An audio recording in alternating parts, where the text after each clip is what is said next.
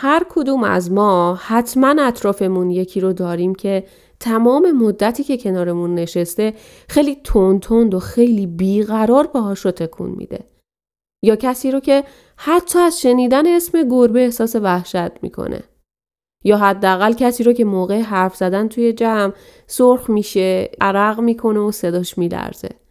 شاید هم کسی که دائما داره دستاشو با وسواس زیاد میشوره یا حتی قفل در رو روزی هزار بار چک می‌کنه که مطمئن بشه در بسته است.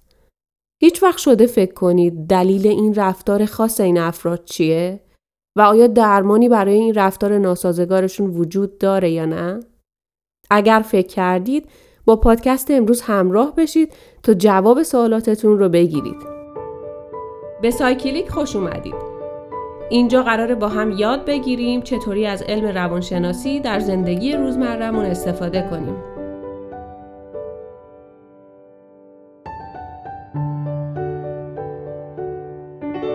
سلام دوستان امیدوارم هر جای این کره خاکی که هستید شاد و سلامت باشید من فروغ فریدونی هستم و با پادکست شماره هفت سایکلیک که در مهر ماه سال 1400 تهیه و ضبط شده مهمون لحظه های شما. اینجایی که من زندگی می‌کنم دیگه کم کم روزا داره کوتاه میشه هوا همچین سرد و پاییزی شده. تو خیابون که راه میریم می‌بینی که درختها همه رنگی رنگی شدن و سر تو هر طرفی که میچرخونی یه رنگی خودنمایی می‌کنه. آدم هم لباساشون لایه لایه شده. از اون ور سنجاب و تون تون دارن برای روزای سخت زمستونشون آزوقه جمع می‌کنن اما خوشبختانه گنجشگاه هنوز آوازشون به راهه اگر خاطرتون باشه در پادکست شماره پنج که مربوط به استرس بود توضیح دادم که ترس و استراب بخشی از طبیعت ما انسان هاست که در طول تاریخ تکامل بشر باعث حفظ جون ما در برابر خطرات و حفظ بقای ما انسان ها شده. اما همین واکنش که در طول زمان ما انسانها رو از خطرهای خیلی زیادی نجات داده در نهایت باعث دردسرهای خیلی زیادی توی زندگی امروز ما شده. که اگر باز هم یادتون باشه توی همون پادکست در موردش خیلی مفصل صحبت کردم.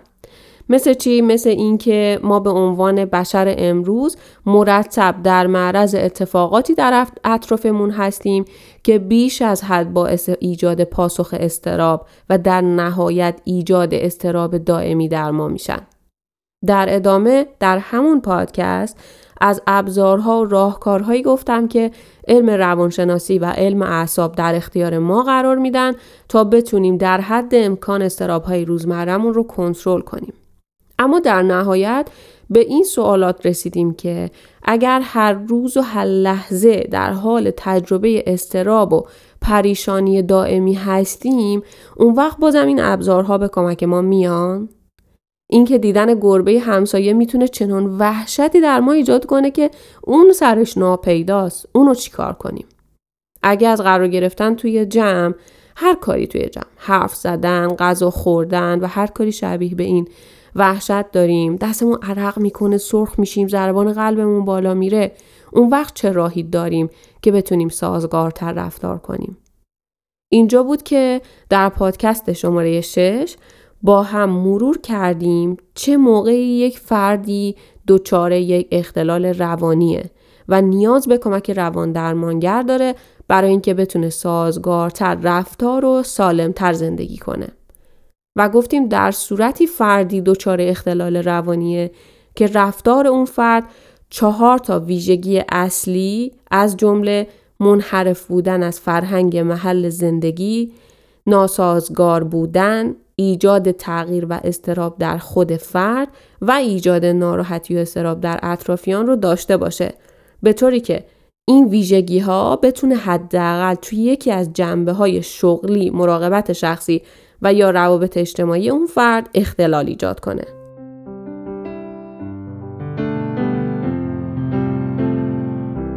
اگر بخوام در بستر همین تعریف از اختلالات روانی، اختلالات استرابی رو توضیح بدم، باید بگم که اختلالات استرابی اختلالات روانی هستند که در اون فرد ترس بسیار زیاد، استراب دائمی و پریشانی بدون حضور هیچ منشأ مشخصی رو تجربه می‌کنه یعنی چی؟ یعنی هیچ دلیلی وجود نداره که فرد بخواد احساس خطر بکنه و بابت اون احساس خطرش دچار ترس و استراب بشه. اگه این احساس ترس و وحشت انقدر زیاد بشه که غیر قابل کنترل بشه همونطور که در بسیاری از گروه های اختلالات استرابی می‌بینیم می‌تونه عملکرد روزانه فرد رو به شکل بدی تحت تاثیر قرار بده.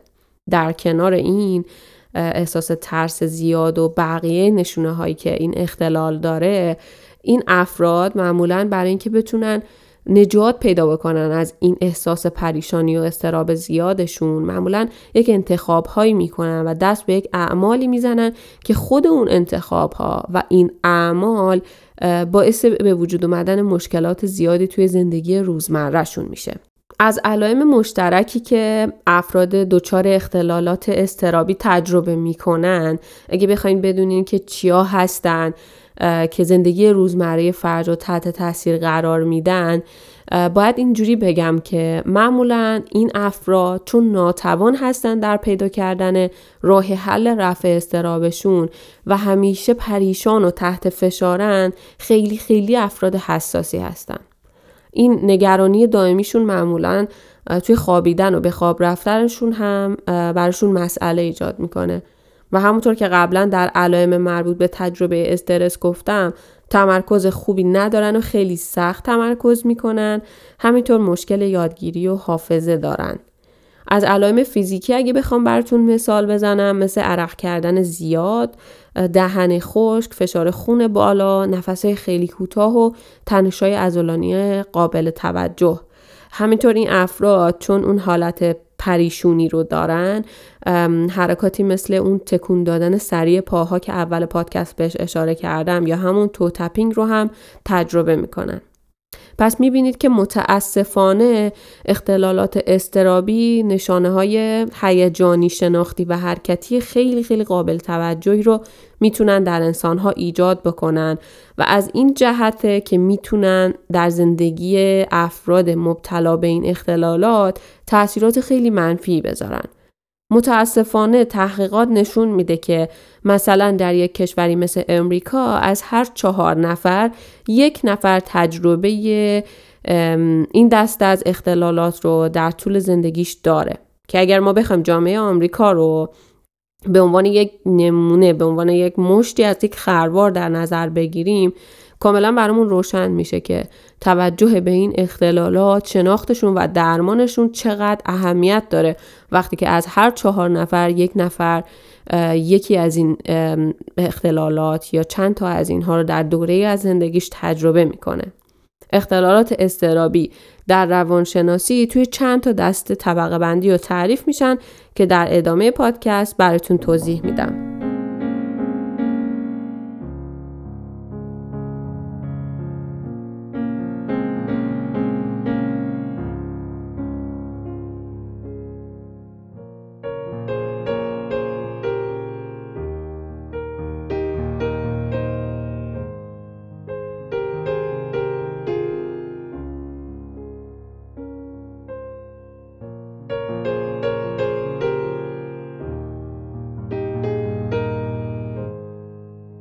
اولین دسته از اختلالات استرابی که امروز می‌خوام در موردشون حرف بزنم اختلال استراب فراگیر یا Generalized Anxiety Disorder هست.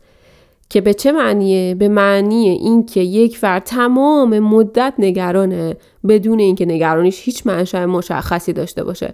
همونطور که گفتم واقعا هیچ چیزی وجود نداره که اون فرد رو تهدید بکنه یا نشونه خطری براش باشه.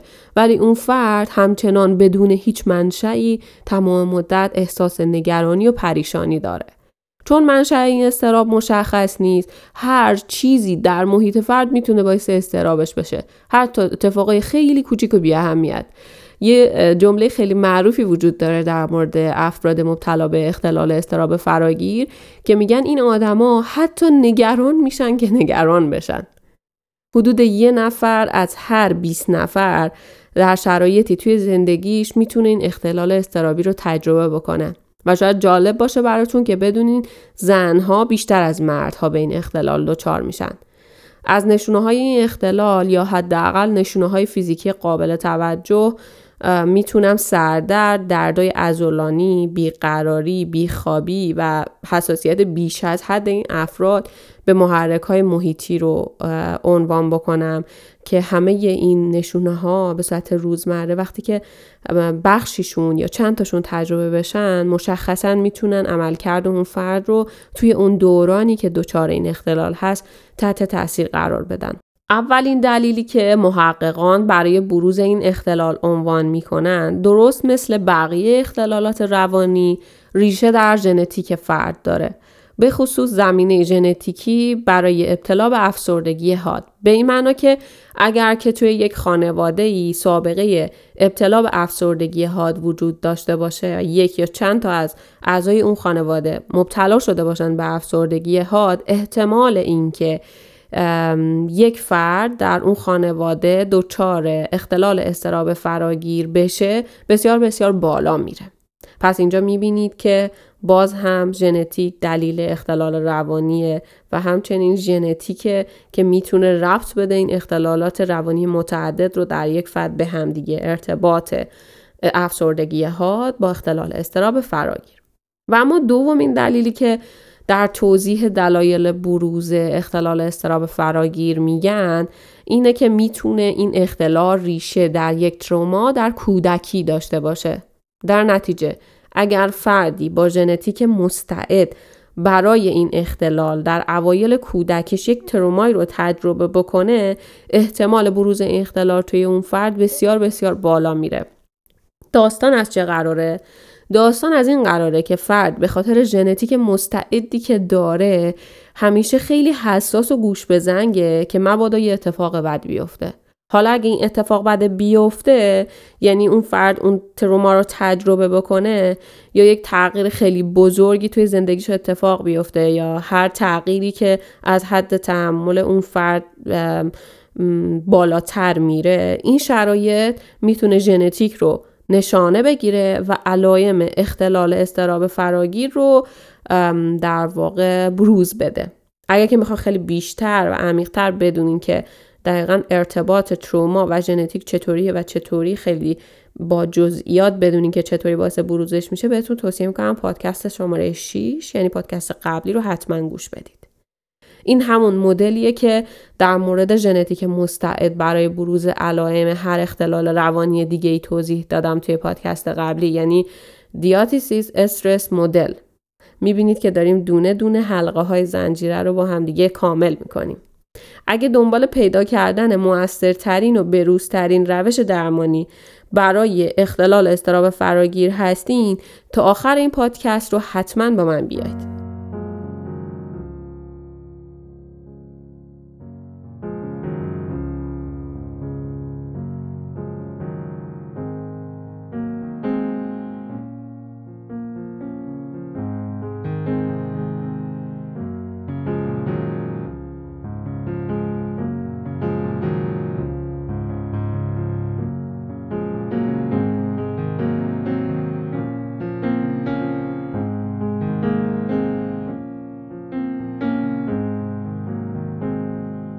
یک گروه دیگه از انواع اختلالات استرابی که می‌خوام در موردش صحبت کنم اختلال استراب اجتماعی سوشال انگزایتی دیسوردر یا سوشال فوبیا هست که به معنی ترس از ارزیابی توسط دیگرانه.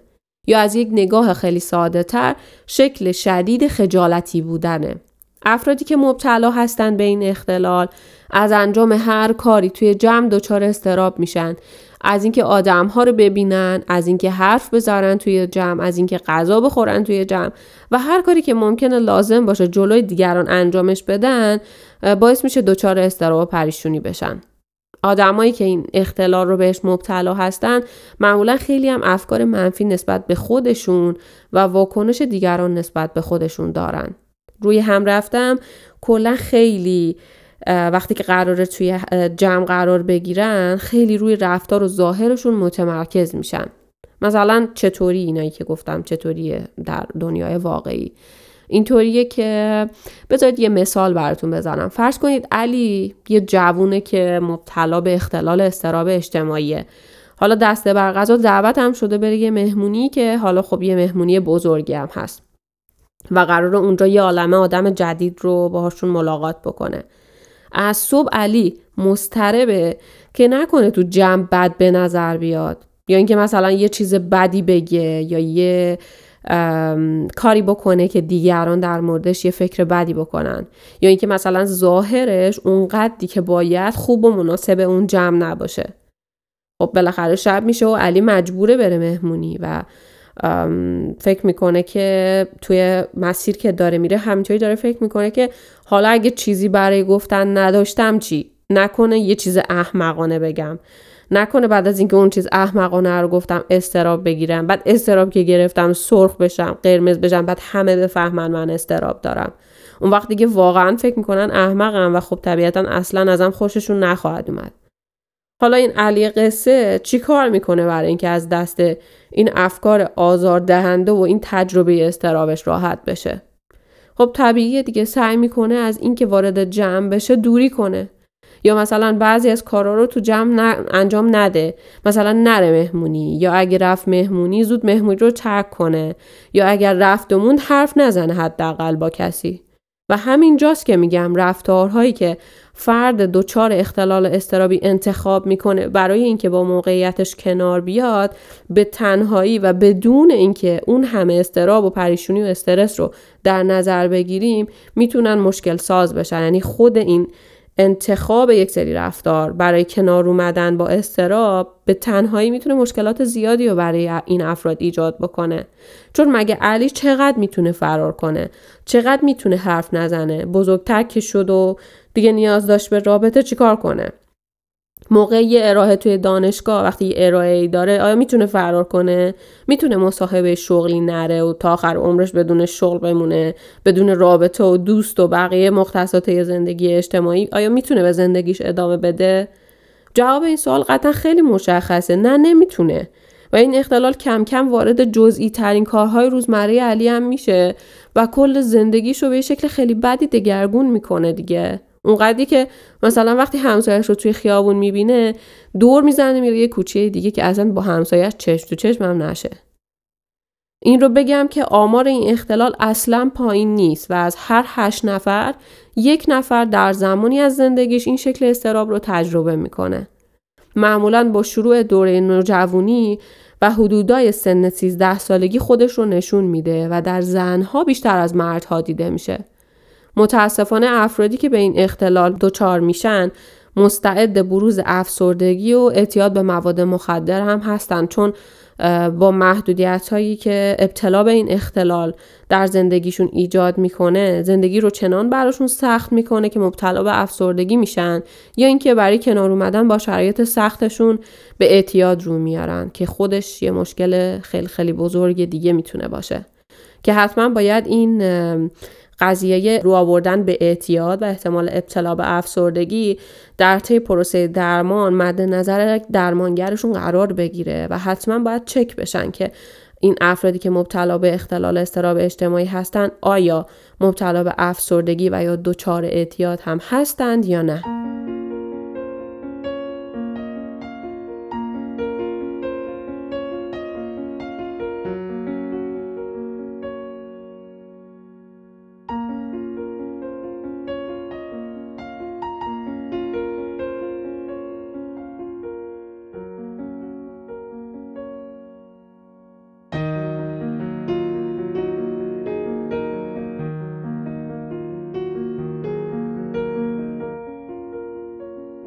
خیلی خب میریم سراغ دسته سوم از مجموعه اختلالات استرابی یعنی فوبیاهای خاص. فوبیاهای خاص که احتمالا همه شما تا حد زیادی در موردش می‌دونید یعنی ترسیدن غیر منطقی و خیلی شدید از یک چیز خاص یا یک موقعیت مشخص. مثلا توی مثال قبل گفتیم که به اختلال استراب اجتماعی فوبیای اجتماعی هم گفته میشه. چون ترس از قرار گرفتن در یک موقعیت خاص مثل قرار گرفتن توی جمعه. هرچند که بعضی از ترس ها برای ما آدم ها مفید هستند و ما رو از خطراتی که ممکنه جونمون رو تهدید بکنن دور می‌کنن و به ما کمک می‌کنن که زنده بمونیم. مثل ترس از مار یا مثلا ترس از یک پل لغزنده. در مورد اینا خیلی زیاد توضیح دادم توی این دو تا قسمتی که مربوط به استرس و استراب بود. اما فوبیا شکل بسیار شدید و خارج از حد نرمال ترسه. یعنی چه جوری؟ یعنی اینجوری که مثلا یه آدمی به شکل خارج از کنترلی از مار میترسه. خب همه ما یه جورایی از مار میترسیم حقیقتش اما یه حد قابل کنترلی از, از ترس رو داریم. اما کسی که فوبیای خاص ترس از مار رو داره همونطور که گفتم به یه شکل خیلی شدید و خارج از کنترل از مار میترسه به حدی که مثلا از دیدن عکس مار هم دچار وحشت میشه. به این میگن یه فوبیای خاص ترس از مار. یا مثلا فوبیای ارتفاع یا فوبیای فضای بسته یا ترس از پرواز یا همون فوبیای اجتماعی که چند دقیقه پیش مفصل در موردش حرف زدم. ممکنه الان داریم فکر می‌کنیم که خب همه ما یه حدی از استرس رو تجربه می‌کنیم. زمانی که یه قرار مهم داریم یا یه مصاحبه کاری داریم یا تازه می‌خوایم توی یه محیط شروع به کار بکنیم یا حتی وقتی که یه مهمونی خیلی بزرگ دعوت میشیم که قراره اونجا آدمهایی رو ببینیم که دفعه اول ملاقاتشون می‌کنیم.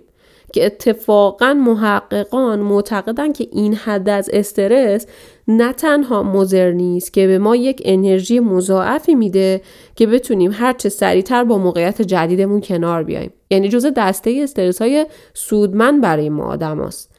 اما کسی که فوبیای اجتماعی داره حد ترس و وحشتش به اندازه که می‌تونه بخشایی از زندگیشو مختل بکنه. همونطور که توی مثال علی قصه دیدیم. پس می‌تونید فکر می‌کنم الان تفکیک کنید بین حالت در واقع روزمره و حالت سازگار استرس و استرابی که ما توی موقعیت های جدید داریم و کسی که مبتلا هست به اختلال استراب اجتماعی. برای روشن شدن اینکه چرا میگیم ترس غیر منطقی و اینکه چرا غیر منطقی بودن رو برای تعریف اینو از اختلالات استرابی استفاده می‌کنیم برمیگردم به مثال پرواز.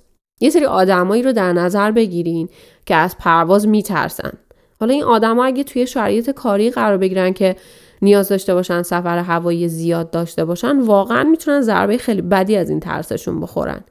حالا جالبه که این آدما از رانندگی نمیترسن. در حالی که تلفات جانی که برای رانندگی هر سال گزارش میشه خیلی خیلی بیشتر از تلفات هواییه. و از همین جهته که بهش میگیم ترس غیر منطقی یعنی از چیزی که خطر بیشتری برای ما داره نمیترسیم و از چیزی که خطر کمتری برای ما داره میترسیم. این ترس در قیاس با یک ترس واقعی که ما باید داشته باشیم و نداریم غیر منطقی نامیده میشه.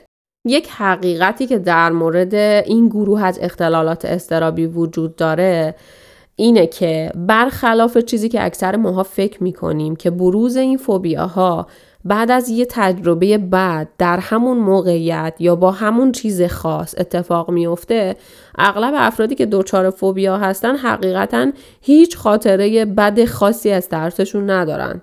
و حتی برعکس آدمای زیادی هستن که تجربه بد مثل مثلا تجربه پرد شدن از یک ارتفاع رو دارن. اما ترس از ارتفاع درشون شکل نمی‌گیره. مثلا خود من از فوبیای آب عمیق دارم. ولی حقیقتا هر چقدرم شخم زدم خاطره های خودم و هر چقدر فکر کردم واقعا هیچ خاطره بعد مشخصی از غرق شدن توی آب ندارم. یعنی حتی تجربه شنا توی آب عمیق رو ندارم که بخوام خاطره بعدی ازش داشته باشم. بگم و البته هرچند که خیلی وقته که دارم سعی می‌کنم رفش بکنم این فوبیا رو. تا حد خیلی زیادی هم موفق شدم و بعد بگم که از بابتش بی نهایت خوشحالم.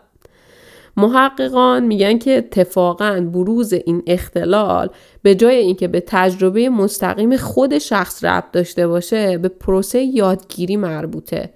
همون پروسه که توی پادکست شماره 6 در بخش آموزش در محیط و اونجایی که نظریه یادگیری یا همون لرنینگ تئوری رفتارگراها رو توضیح دادم بهش اشاره کردم. داستان آلبرت و موش سفید که با در آوردن صدای بلند برای آلبرت و همزمان نشون دادن عروسک موش سفید آلبرت طی پروسه شرطی شدن یاد گرفت که موش سفید یه حیولای وحشتناک خاطرتون هست. اگه ماجرای آلبرت کوچولو رو نمی‌دونید و پادکست قبلی رو هم گوش ندادید پادکست شماره 6 رو گوش بدین که اونجا خیلی مفصل در مورد این نظریه یادگیری و داستان آلبرت کوچولو توضیح دادم و اینجوری خیلی راحتتر می‌تونین ارتباط شکگیری این فوبیاهای خاص با تئوری یادگیری رو کاملا توی ذهنتون برقرار بکنید و بتونید درکش بکنید. حالا قبل از اینکه بخواین برین تئوری یادگیری رفتارگراها رو از توی پادکست شماره 6 گوش بدین که البته توصیه می‌کنم که گوش بدین اگه بخوام یه مثال ساده بزنم که چطوری یادگیری باعث ایجاد فوبیا میشه می‌تونم از مثال آدمایی استفاده بکنم که از گربه میترسن. احتمالا خیلی شما می‌دونین که چقدر من گربه دوست دارم و می‌دونین که گربه دارم ولی به حال چون مثال رایجی هست ازش استفاده می‌کنم. یک آدمی رو تصور بکنین که از گربه میترسه. این آدم احتمالا یه روزی یه جایی داشته از یه جایی در واقع رد می شده و یه گربه ای که تازه از یه درگیری جدا شده سر راهش سبز میشه. خب می‌دونید دیگه توی کشوری مثل ایران که گربه آزاد بدون صاحب زیاده این گربه همش در حال درگیری با هم دیگه هستن دیگه در حال تصاحب قلم رو هستن. این گربه که آردی خودش و یه گربه دیگه دعوا شده و احساس خطر کرده و خیلی سطح هیجانش بالاست. یهو جلو این آدم سبز میشه. این آدم هم خب نمی‌دونسته که اون گربه تازه از دی دعوا اومده بیرون. بیش از حد مثلا بهش نزدیک شده. گربه احساس ناامنی می‌کنه. یه حرکت تهدیدآمیز به اون فرد نشون میده. یا حتی ممکنه چنگش بزنه. از اون به بعد که اون آدم اون گربه رو که اساسا یک موجود خونساست و یک موجود خطرناک نیست رو با یک خطر تو ذهنش به یاد میاره. یعنی شرطی میشه که گربه مساوی چنگه گربه مساوی درده گربه مساوی خطره. و در واقع این پروسه یادگیری براش اتفاق میفته طی شرطی شدن و دیگه فکر می‌کنه گربه خطره و ترس از گربه. برای همه عمر تو وجود این آدم میمونه. البته باید این رو حتما اضافه بکنم که هر آدمی که گربه براش یه فیت فیتی می‌کنه یا حتی چنگ می‌زنه در نهایت دچار ترس شدید و فوبیای خاص گربه نمیشه. بلکه آدمی دچار این فوبیا میشه که آمادگی ژنتیکی برای بروز این فوبیا رو داشته. اینجا می‌بینید که بازم برگشتیم به داستان همیشگی تاثیر ژنتیک در بروز اختلالات روانی. در آدم ها یک مورد مورد ژنتیک هست که باعث بروز فوبیاهای خاص میشه که این ژنتیک بر اساس مدل قبلی اختلالات روانی که بهتون توضیح دادم اگر با یک تروما یک تجربه تلخ همراه بشه می‌تونه مچ بشه با اون زمینه ژنتیکی و در واقع باعث بروز اختلال فوبیا خاص بشه. مثل همون فردی که زمینه ژنتیکی فوبیا خاص رو داشت و یک تروما که حمله گربه است براش اتفاق افتاد و باعث شد که این فوبیا در اون فرد بروز بکنه. اما یک عامل دومی برای بروز فوبیاهای خاص وجود داره که به نظرم خیلی هم عامل جالبیه و اون هم آمادگی روانی ما آدم ها برای ترسه. آمادگی روانی همه ما آدم ها برای ترس که در نتیجه سیر تکامل در ما به وجود اومده. و اتفاقا خیلی از مواردی که ما نسبت بهش فوبیا داریم همون چیزایی که طی پروسه تکامل یاد گرفتیم که می‌تونن برامون خطرناک باشن. یعنی همون چیزایی که برای اجدادمون خطرناک بودن مثل مارها. در حالی که توی دنیای امروز ما واقعا مار کجا بود که ما بخوایم انقدر شهید ازش بترسیم؟ اگرم یه ماری توی محیطی که ما رفت آمد می‌کنیم مثل کنار آب یا توی جنگل وجود داره به احتمال زیاد خیلی مار بی خطری هست یا حداقل تو اکثر نواحی اینطوریه. در حالی که ما امروزه ماشین رو داریم که خیلی خطرناکتر از ماره اما ازش نمیترسیم. پس می‌بینیم که بخشی از دلیل بروز فوبیاها میراث اجداد ما به ماها برای زنده موندن و حفظ بقاه و این دومین عامل در بروز فوبیاها از نظر محققان در نظر گرفته میشه. اختلال فوبیا خاص هم مثل اختلال استراب اجتماعی آمار قابل توجهی داره و تقریبا از هر هشت نفر یک نفر فوبیا خاص رو در زندگیش تجربه می‌کنه. من بین هشت نفر از شماهایی که دارید من رو میشنوید دستم بالا. فوبیا آب عمیق شما چی؟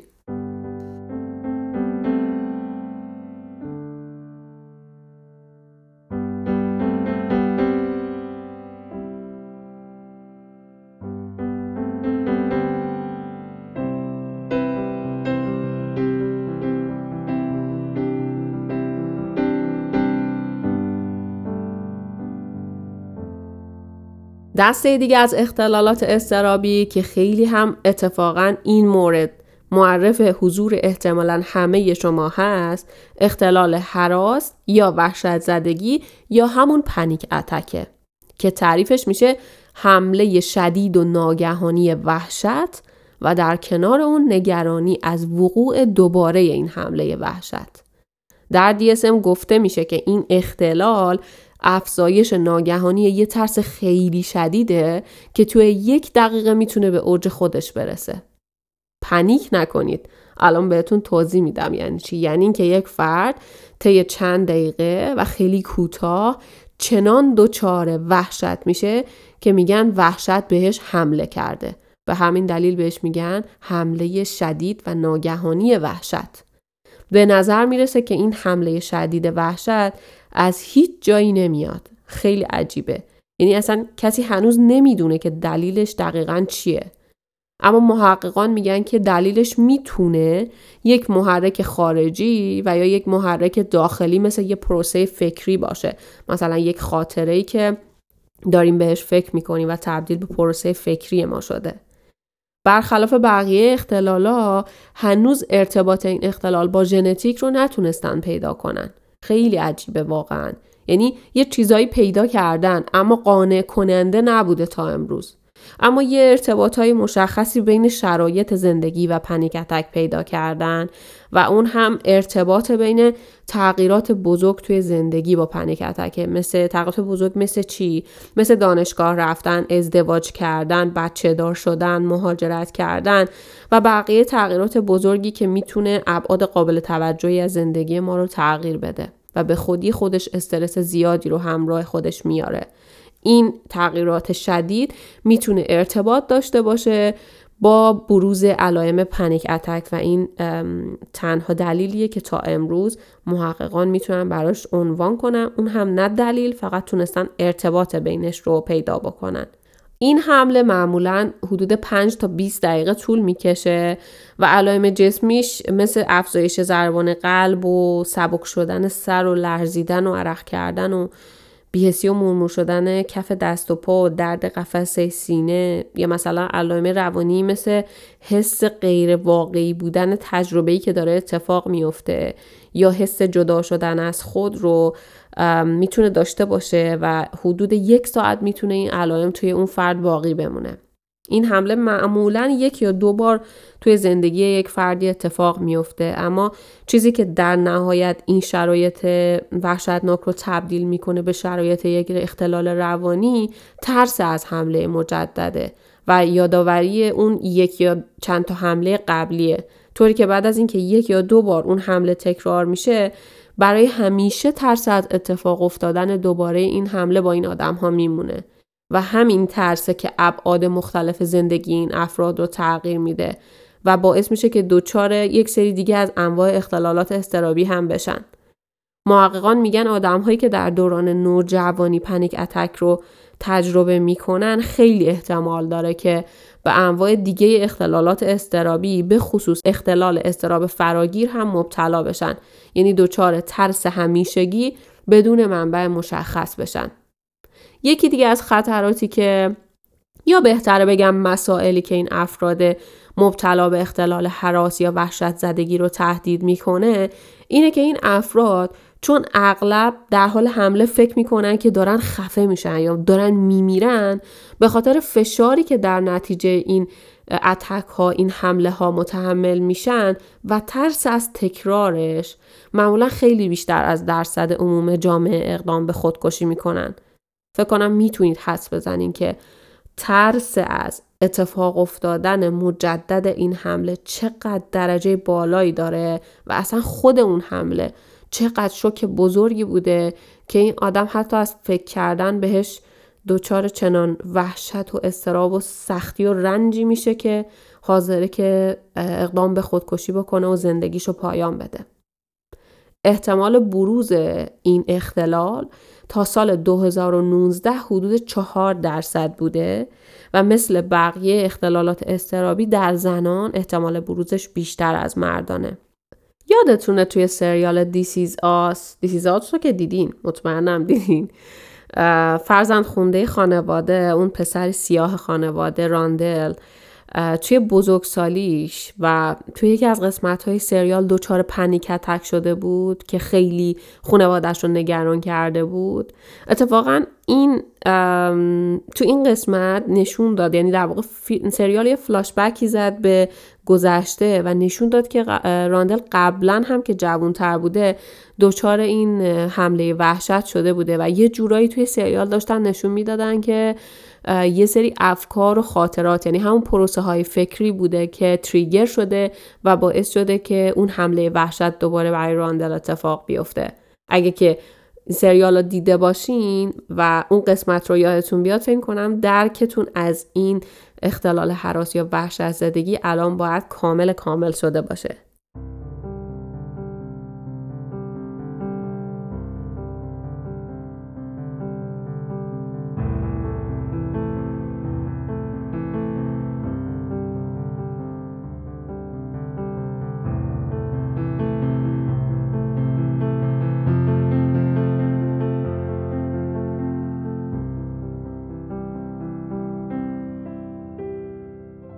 و اما رسیدیم به یه گروه دیگه از اختلالات استرابی که خیلی هم اتفاقا توی شخصیت های فیلم و سریال ها دیده میشه و در ارتباط مستقیم با پنیکتک هم هست و خیلی خوبه که تا ذهنتون کاملا آماده و فرش نسبت به پنیکتک همینجا در مورد صحبت بکنیم. این اختلال استرابی حراس از مکانهای عمومی و شلوغه. به طور خاص فضاهایی که امکان فرار کردن ازشون خیلی خیلی سخته و یا اصلا غیر ممکنه فرار کردن ازشون. در زبان انگلیسی به این اختلال آگورافوبیا گفته میشه. افرادی که مبتلا هستند به آگورافوبیا از قرار گرفتن توی جاهایی مثل متروها و فروشگاه های خیلی شلوغ و بانک و یا هر جای شلوغی که واقعا نشه ازش فرار کرد میترسن. ترسشون به حدی زیاده که اگه یه فردی با این اختلالات توی یکی از موقعیت هایی که گفتم قرار بگیره دچار حمله وحشت خیلی خیلی شدید یا پنیک اتک میشه. و از این نظره که میگیم با پنیک اتک در ارتباط خیلی مستقیمه. به این اختلال انزوا طلبی هم گفته میشه چون افرادی که مبتلا هستن به این اختلال ترجیح میدن بعضی مدتی تو جاهای باز و جاهای خیلی شروع تردد نکنن چون دچار وحشت میشن و ترجیح میدن محل زندگیشون رو ترک نکنن و یه جورایی چون به انزوا رو میارن بهشون به اختلالشون انزوا طلبی هم گفته میشه. یادم اولین باری که این اختلال رو داشتم توی کتاب درسی میخوندم. یه مثال واقعی آورده بود نویسنده از خانمی به اسم خانم وستن که مبتلا به آگورافوبیا بود و هر وقت مجبور بود برای یه کار ضروری از خونش بیرون بره تمام مسیر رو پیاده می‌رفت. یعنی 24 تا بلاک که به گفته کتاب بلاک توی زبون ما میشه چهار راه چهار راه های قابل توجه. 24 تا چهار راه رو راه می‌رفت فقط برای اینکه سوار مترو نشه یا سوار اتوبوس نشه. و فقط هم برای انجام کارهای ضروریش از خونه بیرون میومد. و همین وحشتش از فضای بیرون از خونه فضاهای عمومی و سختی این ارتباط گرفت. در واقع ترددهاش باعث شد که کم کم ارتباطش با دوستاش قطع بشه تفریحاش کم بشه و دیگه فقط برای کارهای ضروری از خونش بیرون بیاد. و به همون انزوایی که گفتیم واقعا رو آورده بود. یک مسئله پیچیده که در مورد افراد مبتلا به اختلال حراس از مکانهای شلوغ وجود داره اینه که بعد از تجربه یه پنیک اتک توی فضای شلوغ از یه جایی به بعد از ترس پنیک اتکه که دیگه از خونه خارج نمیشن و خودشون رو توی خونه حبس می‌کنن. طبیعتا محدودیت های این اختلال به طور مستقیم روی زندگی روزمره و کار و روابط این افراد تاثیر منفی می‌ذاره و شرایط نامگذاری اختلال بر اساس تعاریف قبلی که بهش مفصل پرداختیم رو برای ما مهیا می‌کنه. علائم اختلال هم همون ترس از قرار گرفتن در مکانهای شلوغ، ترس از ترک کردن خونه، ترس از مکانهایی که فرار کردن ازشون سخته، ترس از تنها بودن در مکانهای شلوغ و ترس از حمله وحشت توی این مکان هاست. و در واقع از تنها بودن توی مکانهای عمومی و شلوغ میترسن چون فکر می‌کنن اگه اونجا دچار پنیک اتک بشن و تنها باشن احتمالا میمیرن. هنوز دلیل کاملا مشخصی پیدا نکردن برای این اختلال اما می‌دونن که این اختلال با اختلالات دیگه و تجربیات خاصی توی افراد در ارتباطه. یعنی افرادی که این اختلالات و تجربیاتی رو که در ادامه خواهم گفت رو دارن می‌تونن مبتلا به آگورافوبیا هم بشن. یکی از این تجربه ها سابقه ابتلای خانوادگی به همین اختلال هست. پس باز هم رد پای ژنتیک رو می‌بینیم. افسردگی. فوبیاها مثل استراب اجتماعی و ترس از فضاهای بسته یا کلاستروفوبیا که حتما خیلی ازش شنیدین که آدمایی که سوار شدن به آسانسور وحشت دارن یا از قرار گرفتن توی دستگاه ام میترسن. این افراد رو بهشون میگن افراد مبتلا به کلاستروفوبیا. پس آگرافوبیا با ژنتیک با اختلال افسردگی با سابقه ابتلا به استراب اجتماعی و ترس از فضاهای بسته و همینطور با بقیه اختلالات استرابی مثل اختلال استراب فراگیر و اختلال استراب وسواس فکری عملی که در ادامه در موردش توضیح میدم در ارتباطه. این اختلال مثل بقیه اختلالات استرابی توی زنها بیشتر از مردها دیده میشه و معمولا حدود سن 20 سالگی اولین علائم خودش رو نشون میده. حالا نه اینکه همه در 20 سالگی علائم رو نشون میدن در اغلب موارد علائم خودش رو در حدود 20 سالگی بروز میده. فقط یه نکته نمی‌تونم بگم کوچیک یه نکته خیلی مهم و خیلی بزرگی مونده که حتما باید اینجا یادآوریش بکنم. چون هم امروز خیلی در موردش حرف زدم همین که از این به بعد خیلی زیاد باهاش سر و کار داریم. اون هم اینه که به این مسئله خیلی باید دقت بکنیم که ما وقتی که در مورد مباحث علمی صحبت می‌کنیم یه اصطلاحی داریم که میگه correlation not causation. و این یعنی چی؟ یعنی که دو تا پدیده با هم در ارتباط هستن نه اینکه بین اونها رابطه علت و معلولی وجود داره. وقتی میگیم آگورافوبیا با اختلال استراب اجتماعی در ارتباطه منظورمون این نیست که استراب اجتماعی دلیل بروز آگورافوبیاه نه. یعنی احتمال اینکه فردی که دچار استراب اجتماعی هست در حدود 20 سالگی یا کمی دیرتر علائم آگورافوبیا را از خودش نشون بده بالاست. یعنی این دو با هم همبستگی و ارتباط دارن نه رابطه علت و معلولی. و همونطور که گفتیم دلیل اصلی اختلال آگورافوبیا مثل خیلی از اختلالهای دیگه هنوز برای بشر کاملا ناشناخته باقی مونده اما محققان متوجه شدن که بروز این اختلال می‌تونه با اختلالات دیگه و همینطور با زمینه ژنتیکی در افراد در ارتباط باشه.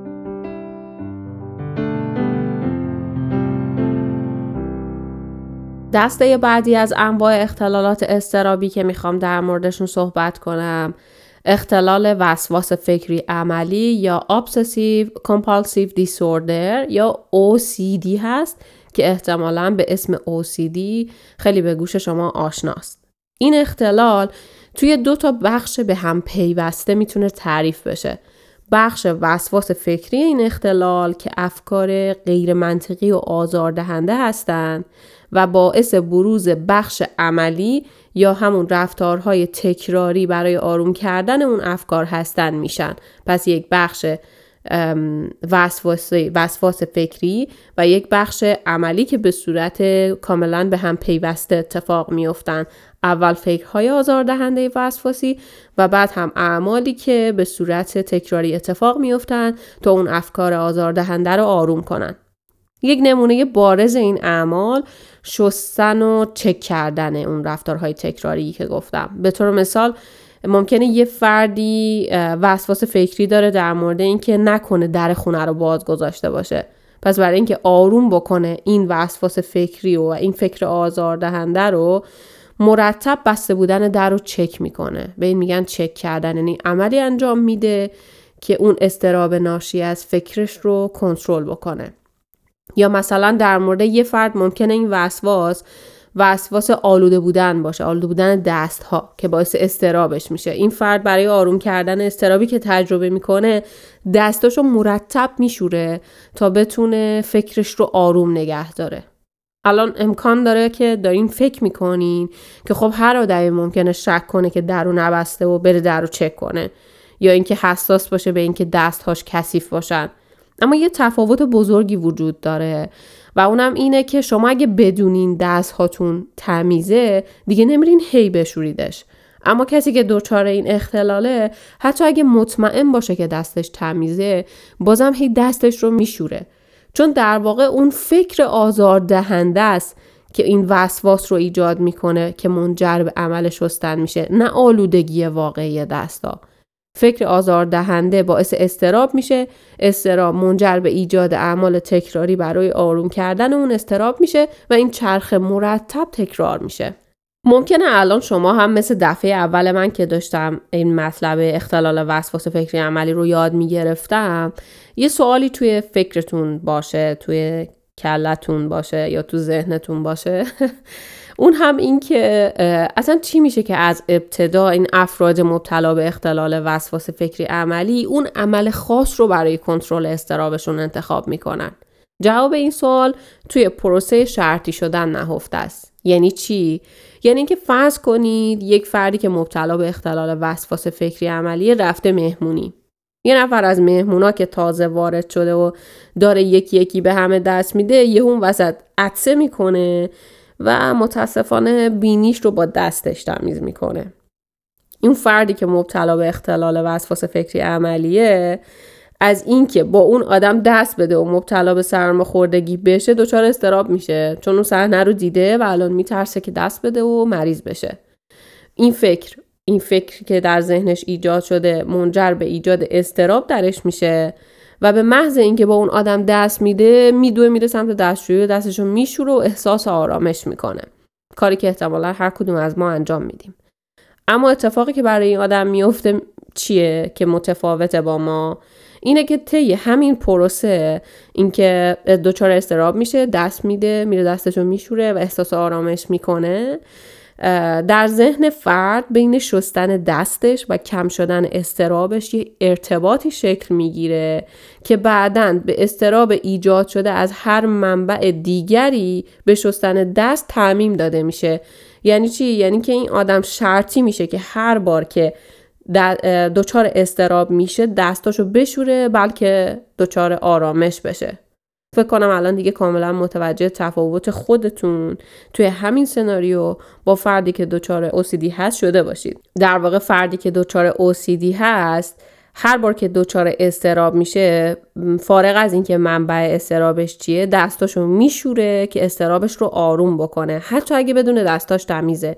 کاری که ما نمی کنیم ما دستمون رو زمانی میشوریم که می‌دونیم دستمون کثیفه یا شک داریم که دستمون آلوده باشه و دستمون رو میشوریم که اون رو تمیزش بکنیم. ولی اون فرد هدفش از شستن دستش آروم کردن استرابشه از اونجایی که این بیماری به طور خانوادگی اتفاق میفته یعنی ممکنه توی خانواده دو یا چند نفر مبتلا به این اختلال باشن. اولین دلیل برای بروز این اختلال در افراد رو ژنتیک در نظر می‌گیرن.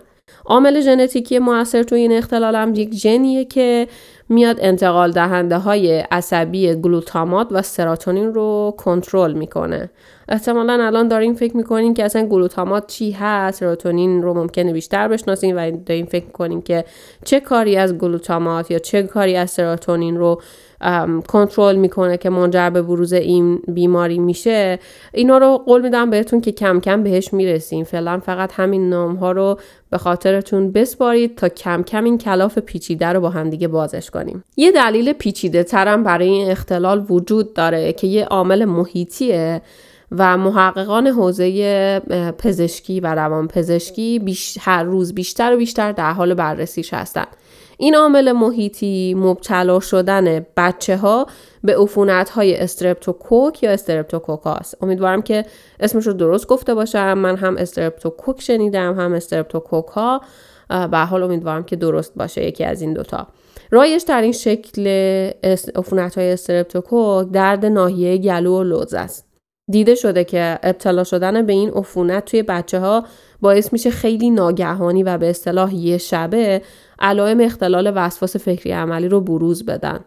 در واقع این عفونت میاد یه بخشایی از سیستم عصبی رو جوری تحت تاثیر قرار میده که باعث ایجاد استراب و وسواس ناگهانی و خیلی شدید و انجام عملهای تکراری پروسه شبیه به پروسه اختلال وسواس فکری عملی میشه و حتی در بعضی از موارد تیک های چهره توی این بچه ها به وجود میاد. دلیل اینکه چرا این اتفاق میفته هنوز ناشناخته است و همونطور که گفتم دارن خیلی روش کار می‌کنن که بتونن دلیلش رو پیدا بکنن و تا الان تنها چیزی که تونستن پیدا بکنن اینه که یه سری داروهایی هستن که باعث تقویت سیستم ایمنی میشن و این داروها می‌تونن تا حدی از درجه این اختلال کم کنن می‌دونین الان دارم به چی فکر می‌کنم؟ الان که در مورد تاثیر عفونت های استرپتوکوک در بروز اختلال وسواس فکری عملی حرف زدم یا به چی فکر می‌کردم؟ تمام اون قسمت هایی از پادکست که داشتم می‌گفتم که محققان هنوز دلیلی برای بروز این اختلال پیدا نکردن یا هنوز رابطه ژنتیک با این اختلال رو نمی‌دونن. می‌دونین تو تک تک اونجاها به چی فکر می‌کردم؟ اینکه واقعا بعد از این همه سال کار و تحقیقات علمی هنوز چیزای خیلی زیادی هست که ما نمی‌دونیم در مورد اختلالات. اونم اختلالاتی که بخش قابل توجهی از جوامع انسانی رو تحت تاثیر قرار میده. یعنی آمارایی مثل از هر نفر از هشت نفر یک نفر از هر 20 نفر یک نفر اینا واقعا آمارای قابل توجهیه و اینکه دلیلی همچنان وجود نداره براش. پیچیدگی ماجرا رو خیلی روشن می‌کنه برای ما و واقعا به نظرم جای تعمل داره.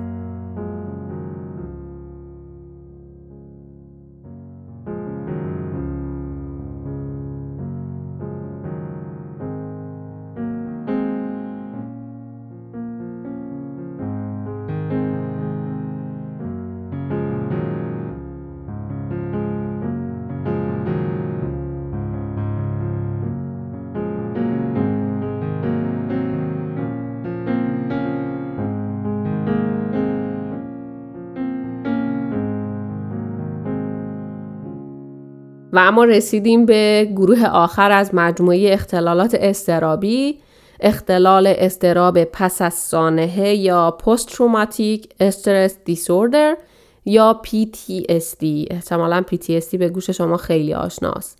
PTSD به مجموعه کابوس های تکراری، افکار ناخواسته و آزاردهنده و یادآوری خاطره های یک حادثه بد گفته میشه.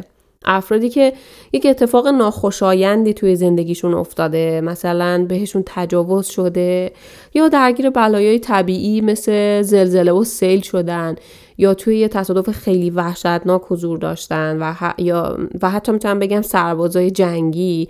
بعد از اینکه این حوادث براشون میفته یا سربازا وقتی که از جنگ برمیگردن دچار این اختلال استرابی میشن. این افراد مثل بقیه افراد مبتلا به اختلالات استرابی با تنش های مزمن، استراب دائمی، مشکلات سلامت و مشکلات حافظه و توجه درگیر هستند و نشونه های اختلالشون کاملا شبیه به نشونه های اختلالات استرابی از گروه های دیگه است.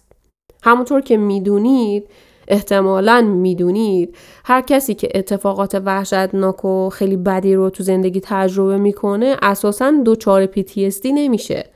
بلکه محققان متوجه شدن که ابتلای به این اختلال تا حد زیادی ربط داره به ژنهایی که عمل کرده سروتونین رو کنترل می‌کنن. پس اینجا هم رد پای ژنتیک رو می‌بینیم. و اما یه عامل دیگه ای وجود داره که مؤثر توی ایجاد این اختلال. اون هم اینه که ذخیره خیلی خیلی مستحکم اطلاعات در حافظه این افراد از اون تجربه بعد وجود داره. یعنی حافظه خیلی مستحکم مستحکم تر از حالتی که یک فرد اطلاعات رو توی حافظه خودش ذخیره می‌کنه. علاوه بر این دو دلیل یعنی ژنتیک و استحکام بالای اطلاعات و خاطرات مربوط به اون حادثه ما یک فرایند طبیعی هم توی مغزمون داریم که به طور طبیعی باعث میشه که اطلاعات مربوط به ترس توی مغز ما منقضی بشن. متاسفانه توی این افراد این فرایند به شکل طبیعی اتفاق نمیفته و اون اطلاعات و خاطرات مربوط به ترس منقضی نمیشه. به همین دلیله که این افراد نمی‌تونن این ترس رو فراموش کنن. پس سه تا عامل رو گفتیم که باعث بروز این اختلال میشن. رابطه این اختلال با ژنتیک با استحکام بیش از حد خاطرات توی حافظه مربوط به حادثه بد و عدم انقضای خاطرات بد مربوط به حادثه و نداشتن این فرایند طبیعی که توی ذهن بقیه انسان ها در مورد حوادث بعدشون اتفاق میافته.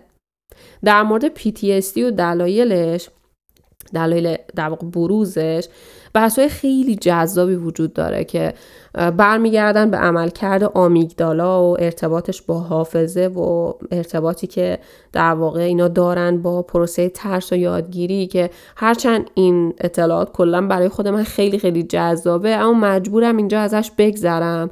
به خاطر اینکه ممکنه که در حال حاضر برای شما یه مقداری پیچیده تر از بقیه مطالب باشه و گیج کننده بشه. اما امیدم به اینه که بعد از چند قسمت از مجموعه سایکلیک همه این مفاهیم براتون آشناتر و ملموستر بشه و یه جایی وقتی رسیدم به یه پروسه جذاب علمی بتونم به یه زبون ساده یه جوری که دلنشین باشه و به دل شما هم بشینه اینا رو براتون توضیح بدم.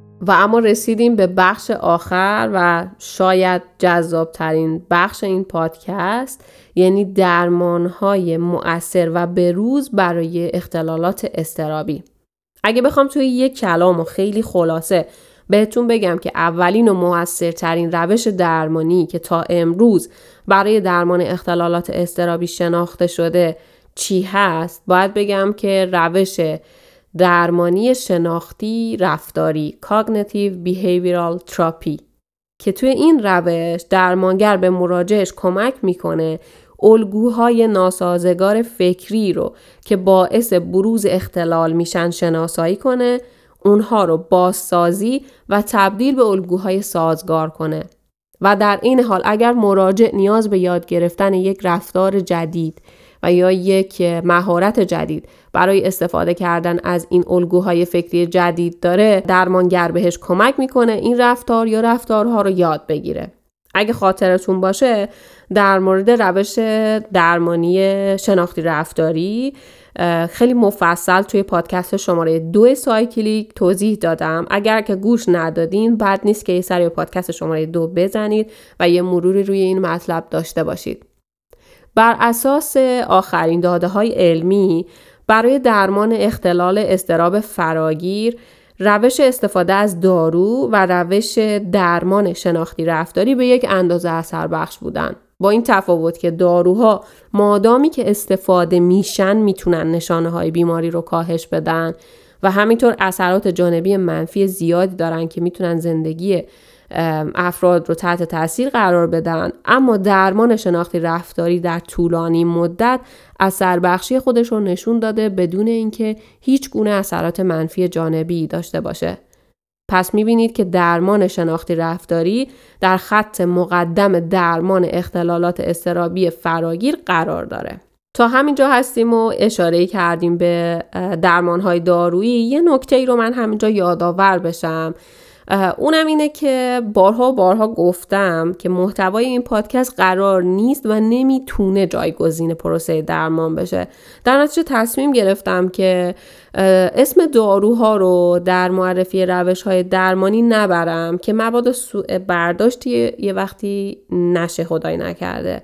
و هم به این دلیل سوء برداشت هم به این دلیل که ممکنه بعدها عواقب سنگینی داشته باشه که مسئولیتی رو رو دوش من بذاره و نمی‌خوام این اتفاق بیفته خب کجا بودیم؟ آها همونطور که گفتم در درمان اختلال استراب فراگیر تا امروز بهترین و موثرترین روش درمان درمان شناختی رفتاریه که طی این فرایند درمانگر به مراجع کمک می‌کنه الگوهای ناسازگار فکری رو که باعث بروز استراب میشن پیدا کنه و اونها رو با الگوهای سازگار جایگزین بکنه. و اما در درمان فوبیا ها هم یک روش کلاسیکی که خیلی خیلی هم موثره وجود داره و از مجموعه درمان های رفتاریه و اون هم روش مواجهه است. در روش مواجهه فرد رو به صورت مستمر با درجات مختلف از اون object ی که ازش میترسه مواجه می‌کنن تا اون فرد کم کم یاد بگیره که اون object ی که ازش میترسیده واقعا اونقدرها هم ترسناک نیست مثلا یه آدمی در نظر بگیرید که هم آدمی که از گربه ترسه رو در نظر بگیرید. اول ازش می‌خوان که تصاویر ذهنی مواجهه با یه گربه رو تو ذهنش بسازه. یعنی یه درجه خیلی پایین مواجهه. بعد کم کم درجات مواجهش رو بالا می‌برن. مثلا اینکه توی یه محل اما با فاصله محلی که اون آدم هست اما با فاصله یه گربه می‌ذارن باشه. بعد کم کم فاصلهش رو به این گربه نزدیک می‌کنن تا کم کم هر زمانی که اون فردی که دچار اون فوبیا هست هر موقع که آماده باشه مواجهه رو باش کامل می‌کنن تا بتونن اون فوبیا رو تو ذهن اون آدم از بین ببرن. یک روش جدیدتری هم برای مواجهه وجود داره و اون هم روش واقعیت مجازیه که اگر object ی قراره مراجع باهاش مواجه بشه چندان در دسترس نباشه مثلا مثل یه گربه نباشه یا اگر مواجه کردن مراجع با اون object خطراتی رو برای مواجه به همراه داشته باشه از روش واقعیت مجازی استفاده می‌کنن که اثر بخشیش به اندازه همون مواجهه مستقیم با آبجکت فوبیای خاص هست. یه نکته خیلی جالبی که در درمان به روش مواجهه و همینطور درمان شناختی رفتاری وجود داره اینه که تحقیقات نشون میدن این روش های درمانی باعث میشن سیمکشی های مغزی که باعث ایجاد این اختلال میشن نوسازی بشن یا به صلاح ریوایر بشن. در نتیجه روان درمانگری درست مثل استفاده از دارو میاد زمینه زیستی این اختلالات روانی رو تحت تاثیر قرار میده و به همون اندازه موثره و البته همونطوری که گفتم بدون تاثیر اثرات جانبی داروها بر زندگی افراد. در درمان حمله وحشت یا پنیک هم تا امروز موثرترین روش همچنان روش درمانی شناختی رفتاریه که طی مرحله شناختی درمانگر به مراجع کمک می‌کنه که افکار استراباورش در مورد مرگ و خفگی در هنگام وحشت رو تغییر بده. اما از اونجایی که تغییر دادن فقط این الگوهای فکری کافی نیست و علائم جسمی در مواجهه با تریگرهای اون وحشت همچنان ممکنه باعث بروز panic attack بشه. با روش مواجهه با شرایطی که باعث بروز panic attack میشن panic attack رو در شرایط کنترل شده بازسازی می‌کنن و طی این پروسه به مراجع یاد میدن که ارتباط trigger ها با حمله وحشت رو توی ذهنش از بین ببره و ذهنش رو همونطور که گفتم rewire کنه. اینجا هم در مورد جزئیات اتفاقی که توی بخش شناخته یا رفتاری, رفتاری درمان می‌تونه بیفته میگذرم که خیلی خستتون نکنم. اما تو خیلی واقعا جزئیات زیادی داره و می‌تونه جذاب باشه اگه علاقمند هستین به این مباحث. اما اگه خیلی علاقمندین که جزئیاتش رو هم بدونین در مورد روش شناختی, در، شناختی رفتاری در درمان پنیک اتک ها توی گوگل یه سرچ ساده بکنین. مطمئنم کلی اطلاعات خوب به دست میارین. و مورد آخر هم که روش های درمانی موثر در درمان اختلالات وسواس فکری و عملی هست که بهترین و با دوامترین روش در درمان این اختلالات همون روش درمانی شناختی رفتاریه. اینجا به همراه یک نوع دارو که عمل کرده سروتونین رو تحت تاثیر قرار میده. یعنی ترکیب درمان شناختی رفتاری با یک نوع دارو خاص که همطور که گفتم ترجیح میدم اسمش رو توی پادکست نیارم. نکته که در اینجا وجود داره اینه که در بخش شناختی الگوهای فکری پیش زمینه وسواس فکری رو درمانگر شناسایی می‌کنه و به مراجع کمک می‌کنه این الگوهای رفتاری رو تغییر بده. و در بخش رفتاری هم از روش مواجهه استفاده میشه. اینطوری که فرد رو در مواجهه با عاملی که باعث ایجاد وسواس فکری و استراب میشه قرار میدن اما اجازه نمیدن اعمال تکراری که استراب رو کاهش میده رو انجام بدن. تا کم کم این ارتباط بین افکار وسواسی و اعمال تکراری رو بتونن از بین ببرن.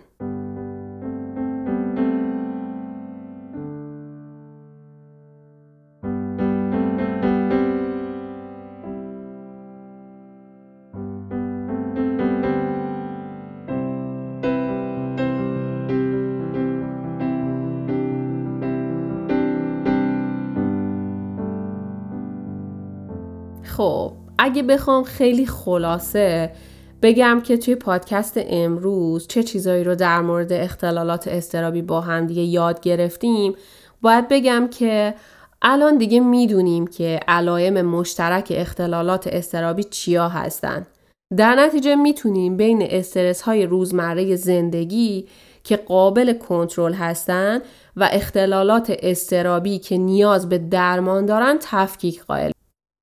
در کنار این می‌تونیم خیلی خلاصه بگیم که وقتی که کسی داره در مورد اختلال استراب فراگیر حرف می‌زنه یا در مورد فوبیای خاص حرف می‌زنه یا در مورد اختلال استراب اجتماعی یا پنیک اتک و یا حتی اختلال حراس از فضاهای عمومی و شلوغ و یا اختلال وسواس فکری عملی و اختلال استراب پس از سانحه اصلا منظورش از این صحبتی که داره می‌کنه چی هست ما می‌تونیم به طور خلاصه بگیم که هر کدوم از این اختلالا چه نشونه هایی دارن دلیلشون چیه و حتی چطوری درمان میشن و همونطور که گفتم در کنار این دو تا مورد یاد گرفتیم که موثرترین و بروزترین درمان برای اختلالات استرابی روش درمانی شناختی رفتاری و در مواردی همین درمان به علاوه داروهای مناسبه. خب دیگه اینجا رسیدیم به پایان مجموعه استرس ها تعریف و کنترلشون اختلالات استرابی دلایل بروز و روش های درمانیشون امیدوارم که پادکست امروز چیزی به دانش عمومیتون از علم روانشناسی افزوده باشه یا اگه درگیر هر کدوم از این اختلالات استرابی هستین بعد از شنیدن این پادکست بتونین راحتتر و مطمئنتر دنبال راه های تشخیص و درمانش برید. اگه کسی رو می‌شناسید که از این اختلالات رنج می‌بره شنیدن این پادکست رو حتما بهش توصیه کنید. شاید بتونیم با همدیگه حداقل به یه نفر کمک کرده باشیم.